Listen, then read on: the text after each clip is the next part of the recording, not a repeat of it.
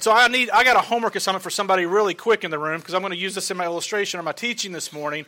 Uh, let's see here. Uh, let's, who do I want to pick? Who do I want to pick? Clay, I need you to get me a quick head count of everybody that's currently in this room. Okay, and then you can just kind of wave at me in a second and give me that number. Yeah, yeah. Take off your socks and shoes if you need to. All right. Awesome. So we're going to wrap up this teaching series that we've been in for this uh, for this uh, four weeks called Mine, and it's this idea of how generosity has to evolve in your life. There is a word that you never had to be taught, and that word is mine. Right? Like no, you learned that one pretty easily. And mine, the first time somebody tried to take your toy when you were a little bitty boy, a little bitty girl, somebody tried to. Sometimes as adults, when somebody tries to take your stuff you say mine, right? My time, my money, my stuff, right? Mine. And man, it is such a difficult job as a pastor to get people to open their hands up, to pry those fingers up for you to have a, what we call a whole life type of generosity. And what we've been talking about over the past several weeks is the idea of whole life generosity can be represented by these three words right here how you share your life, how you invest your resources, and how you serve your church. Like these are simple marks of a person who follows Jesus. And today I'm going to wrap up by talking about these things in the context of family. I'm going to make some maybe some strange statements today, and uh, you might agree or disagree. You're probably going to want to talk about them with, to somebody. Here's my first one, um, and I have very limited notes today. Today I'm talking to you right from the heart. We're headed into summer. And this is kind of Pastor Matt just giving you kind of a family meeting. You guys ever have family meetings? Clay, what's the number? 115. Okay. Now, I need somebody that has better math than Clay. What's a third of 115? What's that, Jake? 40. Great. Okay. So, 40. I'll remember that number. Anybody in your home ever do a family meeting? Ever have those? We have family meetings sometimes in the Miller household. Uh, usually they're not revolved around trouble, right? Uh, those are called family beatings. But family meetings are, are typically around, um, uh, hey, we're about to do something, and I need to get everybody on the same page. And so me and Jen will sit down with our three kids. They're nine twin girls and the seven year old son. And we're like, hey, this is what's going on. What are your questions? This is what we're trying to accomplish. And it could just be simply, hey, we're going to get your two bedrooms clean right? It could be a short family meeting, or it could be something much bigger than that. I want to talk to us as we go into summer uh, what it looks like. And so here's kind of my first statement that, that I'm curious on how you might receive this. It's a question, actually. Is uh, I know some of you are visiting today. I see a lot of first time guests, so welcome to New City Church. Hope you enjoy the day. Uh, but for those of you who are, are here a lot more, that don't answer out loud, but do you consider this church to be your family, your, your church family? Right? Do you consider New City to be your church family? There's two answers. There's yes and no.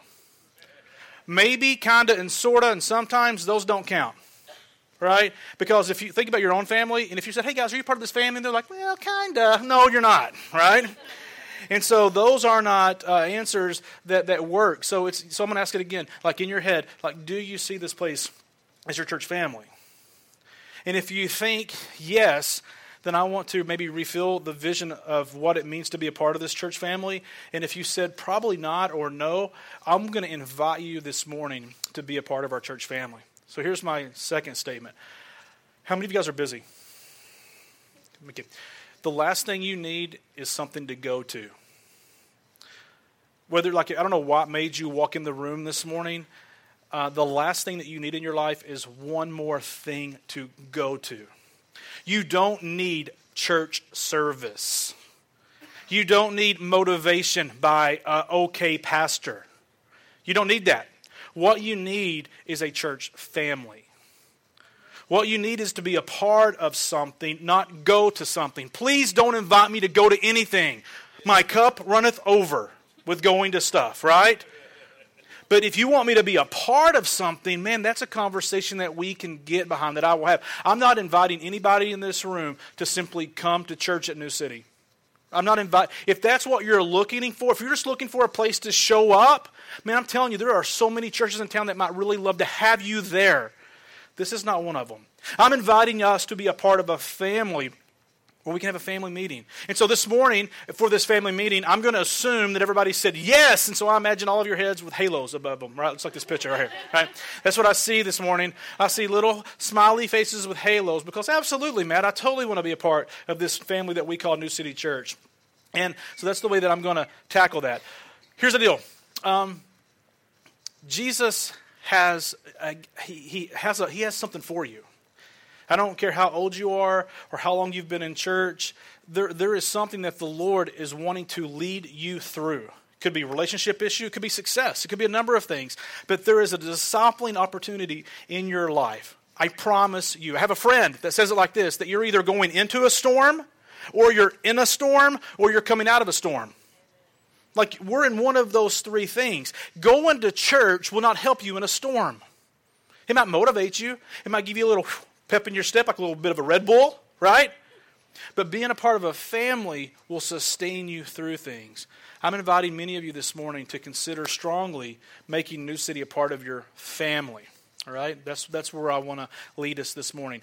Here's the deal I don't know how to help you press on in your relationship with Jesus. I don't know how to help you press on in your relationship with your spouse. I don't know how to help you press on in different types of crisis that you're going through if you're not family. I don't know I don't know how to press on with people that I see every once in a while or people who are just kind of casually here and there. But man, if you're family, that makes it a lot easier. Paul says it like this. I, want to do, I do want to give you uh, two portions of scripture this morning. First one's found in Philippians 3, and it's found uh, there in your insert. It's on the screens. You have it in your Bible, it's in the cloud. You have zero excuse to not read God's word. It is everywhere that you want to be. All right, here we go. Paul says it like this I don't mean to say that I've already achieved these things, like we haven't arrived, or that I have already reached perfection, but I press on to possess that perfection for which Christ Jesus first possessed me. God called you into a relationship because of where you're going, not where you are. Like He has called you, invited you into His family. He's invited you to a relationship with Himself. Some of you have accepted that relationship. Some of you have denied it. Some of you have been steadfast or like pushing back on it. But he calls you into that, not for where you are or what you've done, but where he is taking you. Just first possess me. No, dear brothers and sisters, I have not achieved it, but I focus on this one thing, forgetting the past and looking forward to what lies ahead. I press on to reach the end of the race and receive the heavenly prize for which God, through Christ Jesus, is calling us. Let all who are spiritually mature agree on these things. And if you disagree on some point, I believe God will make it plain to you. But we must hold on to the progress we have already made. We are making progress as a church family. We are making progress as a group of people together. And some of you are missing out on the benefits of being a part of the family because you simply just go to church. You don't need to go to church. You need to be a part of the family. You need to be part of a church family that you can walk with, that you can celebrate with, that you can cry with. Like, for example, I'll give, give you a simple first step. Maybe this is maybe the weirdest. I don't know. I'm just gonna tell you tonight at 5:30. Me and my family, my rowdy crew of five, we're gonna be at Rhythm and Booze across the street. Which way are we? This way, right? It's by across the street from Waffle House and uh, Sing Sing Chinese restaurant. Scares me. Okay, that, that place across the street. Rhythm and Booze. Sunday night. Sunday night. 75 cent wings. Half price nachos. We ate there last Sunday. Place was empty at 5:30. I'm like, I'm gonna fill this sucker up me and Jen said, hey, you know, we're going to have an open table. It's PYOT, pay your own tab. I ain't buying your dinner, right? right? If you want to drink beer, drink beer. I don't care. I just want, we're going to, there's board games, there's air hockey. I ain't giving you quarters, right? You bring your own quarters, you're going to play stuff. But the Miller family's going to be there, and we're going to have dinner there tonight at 5.30. If you want to come and share life with us, you can do that. You're welcome. You don't, you don't have to, right? But like there's like I didn't plant this church eight years ago, seven, whatever, how long it's been, so that we can have a really cool gathering time. And we want to have a good gathering time, but this is not the end all be all. And some of us, we have been become stagnant in our spiritual development and follow becoming mature like Christ because all we do is go to church. Man, you want to be a boring Christian? Just be a Christian who goes to church on Sunday. You want to be a follower of Jesus? Then be a part of the family. All right? And so uh, I mentioned week one that these are some things that I have just observed. I've been, I've been a following, following Jesus since I was 19. I've always taken it pretty serious. Specifically, uh, my sophomore year of college is kind of where I really, uh, where I would say Christ found me. And a lot of us maybe walked away from our faith in college. Man, that's where I started mine. And I jumped in pretty hardcore from the get go and been pr- pretty faithful. And what I've said, I'm going to remind us today, is that I don't think this stuff, being a person who shares your life completely, a person who completely invests resources, and a person who serves their church all the time, all the way, always and forever, is some crazy ask. I've been doing it since I was 19. There's nothing special about me, but somebody gave me a phrase this week that made me go, that's why. Somebody said something to me this week. We were doing our teaching run through on Thursday morning, and I was given this message, and he said something to me that made me go, That's why I have done this. And it works perfectly with the scripture that I had planned to share with you this morning. Is the reason that some of us struggle with sharing our life, and you don't, some of you don't do it at all right? Some of you, when it comes to investing, you give when you can, sometimes. Some of you, when it comes to serving your church, oh man, maybe you just started. You've signed up for Say Yes to Summer. But what I know about this church is very few of us live all the way up here. For example, I asked Clay to give me a head count. A third of the room is 40 people. Right now, I know in this category of investing our lives that one third of the people in this room right now, based on our current statistics, are what we would call tithers. 40 people. Now, I'm not going to have 40 people stand up because it takes too much time, but it wouldn't be a whole lot of us, it'd be one third. And so there are people who said, Yes, I'm a part of this church family, but when it comes to the finances of the family, they're not in. They're not in. And so you say, Matt, why do you have to talk about money at church? It's because we have people who say they're a part of the family, but they're not all in. That's why I got to talk about it. Do you think I like talking about money at church? No. No. No, I don't. But I have to because it is a, it is a part of maturing that, man, I'm telling you, this. Ah, come here, you. I was going for this. This right here is one of the last things that follows a follower of Jesus. This right here, these little dead presidents. Look, I have a $10 bill. My kids haven't seen this one yet. Most of us struggle releasing your hard earned money to a church. We're going to talk about that a little bit today, but it's not all we're going to talk about. I'm sure that'll be gone by Tuesday. I want to bring you to Matthew chapter 6. Matthew chapter 6, Jesus is in the middle of this just awesome sermon. And in this section, he's going to talk about money. Okay? But it applies to a lot of things. So let's just kind of jump in here and see what the Lord might say to us. Here's the fun thing this is Jesus talking, right? The founder of our faith the one that we sing about in worship, here's what he says. He tells the church, he not only tells church people, he tells the crowd. So this is fun. Like Jesus said these things to his disciples, and he also said this to people who weren't quite sure yet. And this is his invitation to, hey, do you want to move from being the crowd to being a family member? Do you want to be a part of what I'm doing? So today, here is the invitation. Jesus says, don't store up treasures here on earth where moths eat them and rust destroys them, and where thieves break in and steal. Anybody ever had anything stolen? That you invested money in, doesn't that just make you angry, right? Doug had his nice little stereo stolen a few weeks back. He's still, I'll come in here sometimes, he's still crying about it. All right, so thieves break in and steal. Store your treasures in heaven where moths and rust cannot destroy and thieves do not break in and steal. Wherever your treasure is, there the desire of your heart will also be. And so, before we even kind of begin to look at this even further, here is what I believe Jesus is going after, and here's what the pastor friend of mine said that made me say, wow, this is why I have done this. Because at 19 years old, Jesus became my treasure.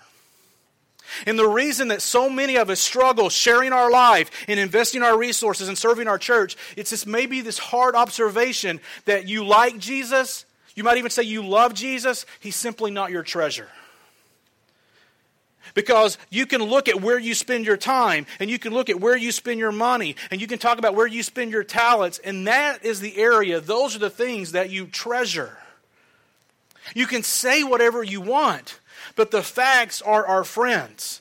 And the facts give us a good assessment of who we are. And when I believe this, this whole passage that we're about to read is Jesus inviting people, inviting you and I to make him our treasure for us to love Him above every other thing. Let's see if what I just said is backed up in the scripture. So, this first portion, Jesus starts off by saying, Don't store up treasures here on earth. Let's talk about that word store up. It means accumulate. So, it's not about buying things, it's about buying a lot of the same things. Some of you, some of us, sometimes me, we like to buy up a lot of the same things. We accumulate the same types of things over and over and over. Maybe your things are jeans. Maybe your things are shoes. Maybe your things are bobbleheads, right? Maybe your things are guns, right? Maybe your things are monies, right? And whatever we just like to accumulate. And I'm not saying that's bad, but we have to be careful, right? That that tr- what we store, what Jesus says, don't store up treasures here on earth where moths eat them and rust destroys them, and where thieves break in and steal. Store your treasures in, in heaven where moths and rust cannot destroy, and thieves do not break in and steal. Wherever your treasure is, there the desires of your heart will also be. Jesus is like, How would I become your treasure? I put a question in there. This was for me as I was reading this and processing this in my own life this week. Matt, what can you invest in that will last forever? What are some things that I can invest in that will last forever? People sharing of the gospel, seeing marriages restored, seeing families uh, reconcile, seeing people accept uh, Jesus as their Lord and Savior. I mean, uh, uh last uh, week, Jen and I were sitting at Starbucks, and it was a Saturday. Uh, was it a Friday? It was a Friday afternoon. Saturday afternoon. I'm sorry, Saturday afternoon, and. Um, these four young girls come in, late middle school, early high school, somewhere in that age group. And they sit there, and I could easily eavesdrop hearing what they're talking about. And I told Jen afterwards, I said, Man, it, it, was, it bummed me out the words they chose to say and the topics they were talking about. Like these four young women were talking about things that they're not prepared to carry. They were talking about issues and situations that honestly they're too young, been there, done that, that they're too young to process and carry, and they're just having these conversations. And my thing was to Jen, it's not their fault. Those children are a product of their environment. Why is that, why is that important to our, us as a church? Because these four kids, they sit at my Starbucks in my neighborhood, which means their mommies and daddies are in my neighborhood. And as a pastor, forget being a pastor for a second, as a follower of Jesus, I care about the corner of the world in which I live in. And I'm telling you something if God doesn't get a hold of those parents, if Jesus doesn't become the leader of those four girls, it's just going to be another statistic that we're going to sit around and shake our heads at. What we do as a ministry, not this right here. Good gravy. They're not in the room this morning. I would recognize them. They're not thinking about church. They don't care about church. They're thinking about other things. I promise you, I heard what they talk about.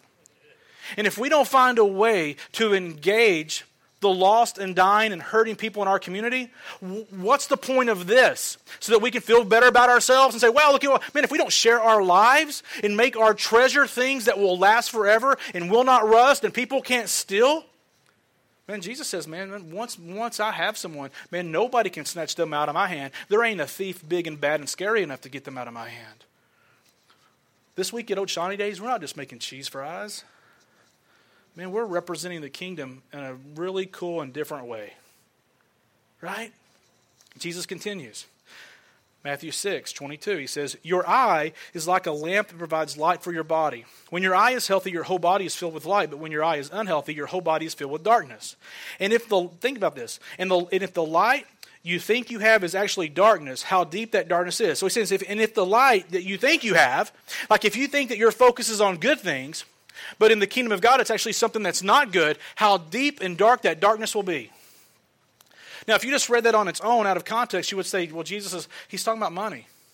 He's talking about financial focus. He, I mean, we're gonna we're just in this same like we have uh, verses and and all these breaks, and Jesus is just talking. Sermon on the Mount. He's just talking, and he goes from "Hey, where's your treasure?" to "What do you put your financial focus on?" I want to show you three pictures tell my personal story. How many dog lovers do we have in the room? Dog lovers? Okay, I'm probably going to offend you, but that's okay, right? I'm not an anti dog dude, but we learned recently that Millers aren't dog people, all right? So this is Buck, right? On the far left is Buck is a puppy. We, he was born November the 9th. We got him in December. Uh, this is Buck on the far right uh, about uh, two weeks ago. That's with Randy, our elder. Picture on the far left is Buck at my house on my carpet. The picture on the far right is Buck at his new home, Mr. Randy and Diana's home. I'm sorry. Couldn't do it. My home is a place of peace. Yours may not be, mine is. I like to go home and, like, I'm trying to train three little kids nine year old girls and a seven year old son. I've got puppies in the house, right? And they understand English that dog was stealing my joy. Oh, he's a cutie pie. I went over this weekend and we had dinner with the Bartels and I pet Buck. He's awesome. Now, here's the deal. I'm so ashamed of this. When we had Buck, without even realizing it until we gave him, blessed him, blessed Don and Randy with him. Shh, don't tell him. Um, we spent from January to May two grand on that dog. Two grand on a dog that I don't like. Like, I'm not, I'm not, hey, you dog people, have a ball. Have a ball. Two grand. Now, so I'm hanging out with some friends at Outlaw Cigar, church pastor, pat, planners, and I'm telling this story. They're all dying laughing. I'm just being funny. I said, I wonder how many churches I could have started in South America with $2,000, and one of them who works with them says, eight. That's what I did. I could have started eight churches in South America for the same money that I spent on Buck. But here's the problem. If we could have gone back to Jan- uh, December before Buck was property of ours, and if my church planting friend who works in South America would have come to me and said, Hey, for $2,000 you can build eight churches, plant eight churches, I would have said, Dude, we don't have that kind of money. I know that's what I would have said. Because what happens in life is you get focused on all these little things, and you're just you're swapping the card, you're paying money, you're taking care of dog shots. I mean, you're just doing it because that's what good Johnson County people do. And before you know it, you're spending money on all this stuff that just takes your focus. And so when I read this, I thought of my good dog Buck, who lives at a much better home now, who is loved. Look at that, right? We have no pictures of me and Buck. No, we do. I just want to show. Listen, your eye is like a lamp that provides light for your body. When your eye is healthy, your whole body is filled with light. But when your eye is unhealthy, your whole body is filled with darkness. And if that light you think is actually darkness, how deep that darkness is. Here's my question What has your financial focus? Like, just I'm not, don't say, "Oh, I got to plant churches that I can't take care of my animal." No, man. The Bible has several scriptures about how you take care of your your things that God has entrusted to you, or things that you have responsibility for. Feed your dog. Do all that, whatever. Right? I'm just saying that, man, we have to pay attention because very few people in this room, if anybody, has so much resources that you can do both things. Very few of us have so much money that we don't have to pay attention to where our financial focus is. And it may not be your animal, it may be the next sporting thing, it may be the next movie, it may be the next toy, it may be the next phone. But there are these things that we get in front of our eyes, and it just becomes the thing that we have to have. And before you know it, we spend money on it, and we go, What did we do? Jesus says, What would it look like in your life if, if I was your treasure? What would it look like if your focus, and I'm not even saying New City Church, what if your focus was on the things of Jesus first. He continues on, Matthew 6 24. No one can serve two masters, for you will hate one and love the other. You will be devoted to one and despise the other. You cannot serve God and be enslaved to money. Like some of us in this room, we've got to figure this out because money has such a mind hold on you that the idea of being generous, like some of you are bothered the fact that I'm talking about money on Sunday morning. Let me kind of give the disclaimer. Several of you have heard me say this, and man, I mean it, right? If the reason you're not being generous, the reason you're not choosing to give your resources to a church is because you don't trust a pastor, whether it's me or some other, some other guy or some other girl, that's fine. You decide who you're going to give your resources to. Pick a family member, pick a, person that you work with, pick an organization that you trust and believe in. But don't continue to hold on to it and say, no, that's mine because you don't trust somebody. I, I got to take that excuse from you. Now, as a part of this family, I want you to be able to trust New City with how you share your life and how you serve your church, but also with this one right here. I mean, it's just a part of being a part of the family. So I wanted to kind of give you maybe why that's important. And so these are my these are my four reasons on why I think it's important for you to be a whole life type of investor when it comes to your resources. Okay?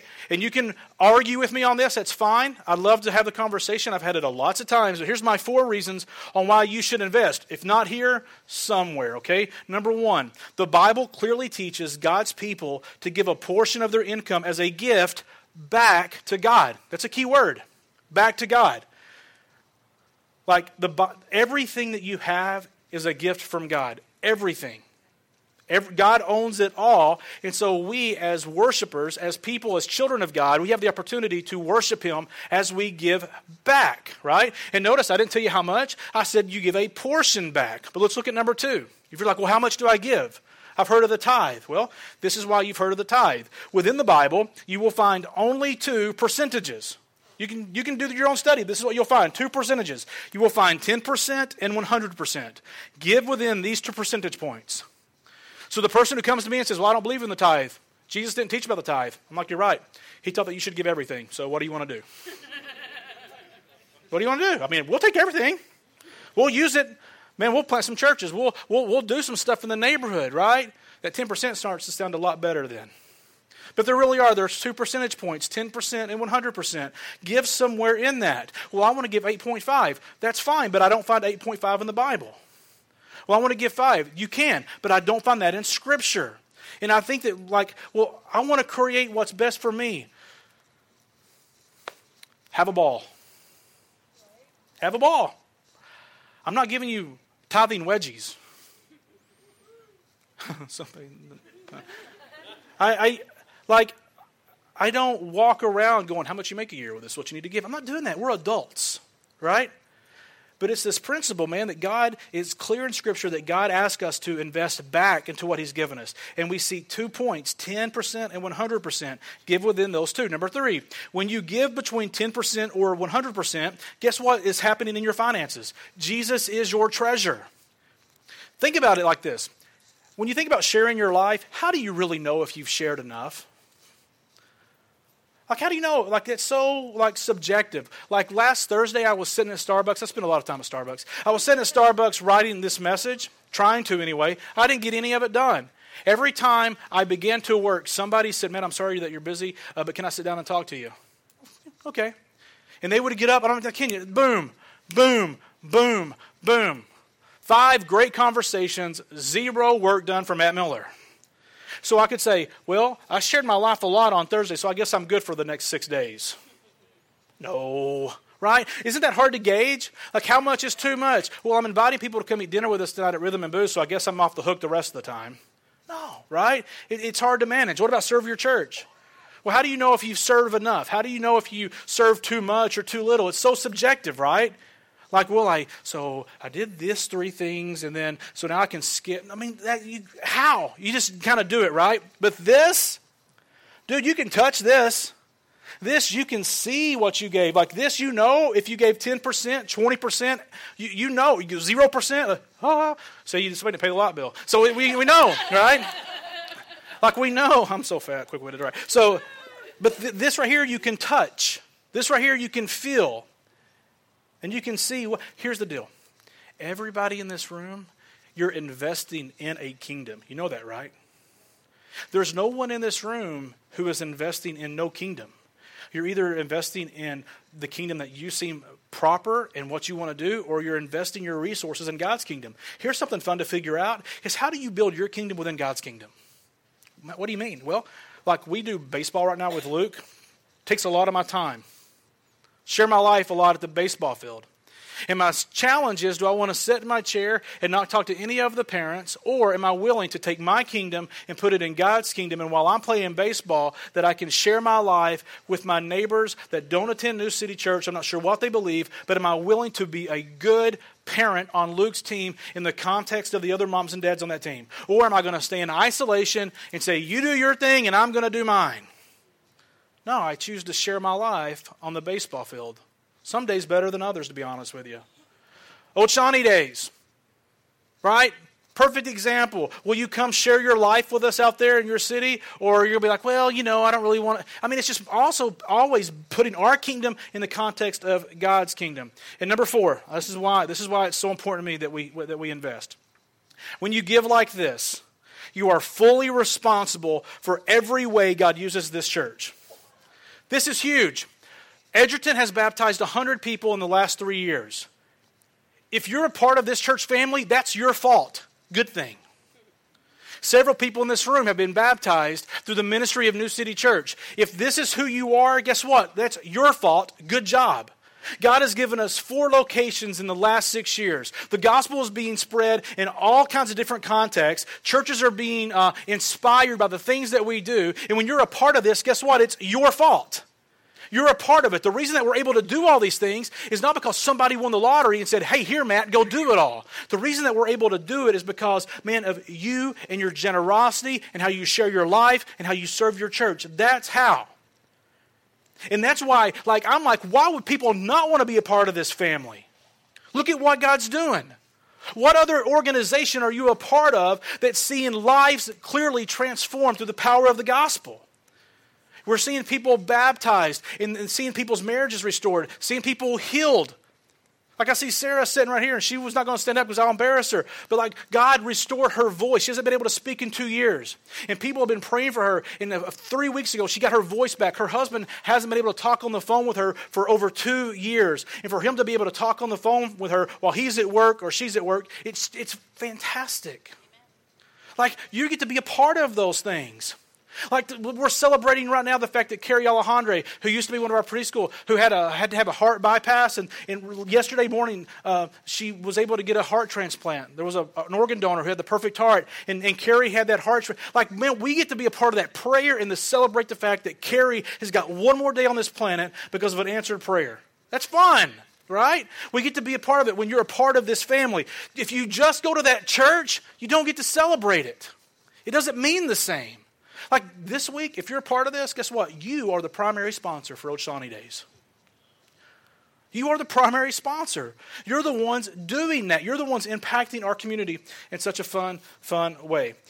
Why is all that important? Well, I'm going to wrap it up with this. Jesus ends his sermon this way That is why I tell you not to worry about everyday life. All those other things that we put our eyes on that become our treasure, if we begin to dissect it, worry, doubt, fear is somewhere in it. This is why I tell you not to worry about everyday life. Whether you will have enough food and drink or enough clothes to wear. Isn't life more than food and your body more than clothing? He says, Look at the birds. They don't plant or harvest or store food in barns, for your heavenly Father feeds them. And aren't you far more valuable to Him than they are? Can all your worries add a single moment to your life? What's the answer? No. If it did, I'd have hair. Right? and what about your clothing? Look at the lilies of the field and how they grow. They don't work or make their clothing, yet Solomon in all of his glory was not dressed as beautiful as they are.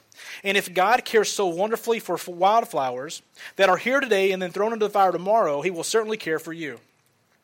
Why do you have so little faith? Like, what is your hangup, Jesus would say, on trusting him with these areas of your life? So don't worry about these things, saying, What will we eat? What will we drink? What will we wear? These things dominate the thoughts of unbelievers. But your heavenly Father already knows all of your needs. Therefore, you ready for this? Seek first the kingdom of God. Above everything else. And live righteously, live in right standing. And He will give you everything you need. You know what Jesus asked? Would you make him your treasure?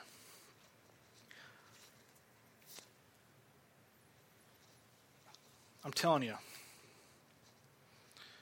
Gosh, I wish there was a way for us to show what this church would look like, even more so, if everyone who said, This is where I go, this is my family, if we sought the kingdom the way that Jesus is calling us to, if Jesus actually became your treasure.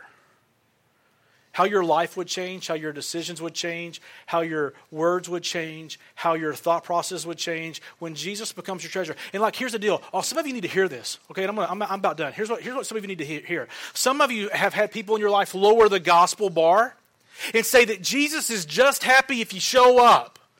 That's a lie. Jesus takes the bar and he raises it really high. And he says, Listen, I want to be first place in your life. I'm not happy with second. Third don't work. I love that little statement, right? That we see the bumper sticker that says, Jesus is my co pilot. He doesn't want to be the co pilot, he wants to fly the plane. He has zero desire. He is the living, crucified, resurrected Jesus. He is the only man I know who resurrected from the grave. 500 people saw it. People lost their lives, continuing to this day in persecution for this gospel of a living, dead, and living again Jesus. And somehow we want to say, well, I showed up on Sunday. Ain't that good enough? No, man, he invites you into this real relationship where he becomes the priority of your life. And if that's going right over your head right now, man, you got to dig down deep because this is the call of the gospel. And what the world doesn't need is some pansy boring Christian who goes to church on Sunday. Jesus doesn't call you into that. Who wants that nonsense? I ain't that good. But what he invites you into is a daily relationship where you can begin to see that he is working all around you at all times and always. And when he shows you that, it's an invitation for you to engage with him. And some of you got to get over the fact that Pastor Matt asked you to tithe. It ain't about that. Jesus says, I want to be the apple of your eye. I want to be the primary thing that you think about. I want to be your number, number one. And if you go, yeah, but, Jesus says, here's the deal. You want some hard truth? You deny me in front of men, I will deny you in front of the Father. That's hard truth. Jesus says that. You won't, you won't stand for me on planet Earth. I won't stand for you in the Father in heaven. Like, He wants to own you. Man, since I was 19, here's the deal. And I don't want to make this statement, and some of you might you can bash me on Twitter or whatever you do. I don't read it anyway. At some point, as a follower of Jesus, you got to say, Do I want that person's life? And I, I will put myself on the stand. As a guy who tries as much as I can to be sold out to the things of Jesus. Do you want my life?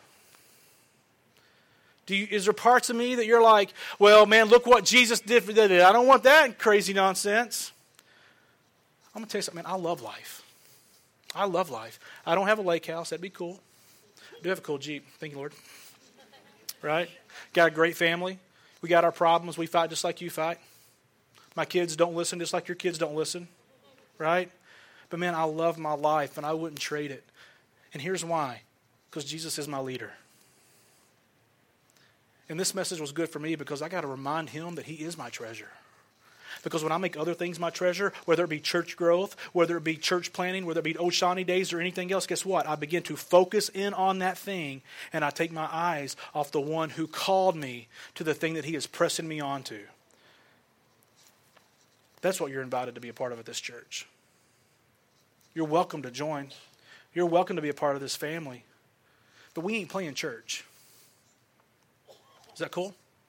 And stop. I'm done. I'm going to pray for us, and then we're going to uh, be generous back to God. Father, thank you for today.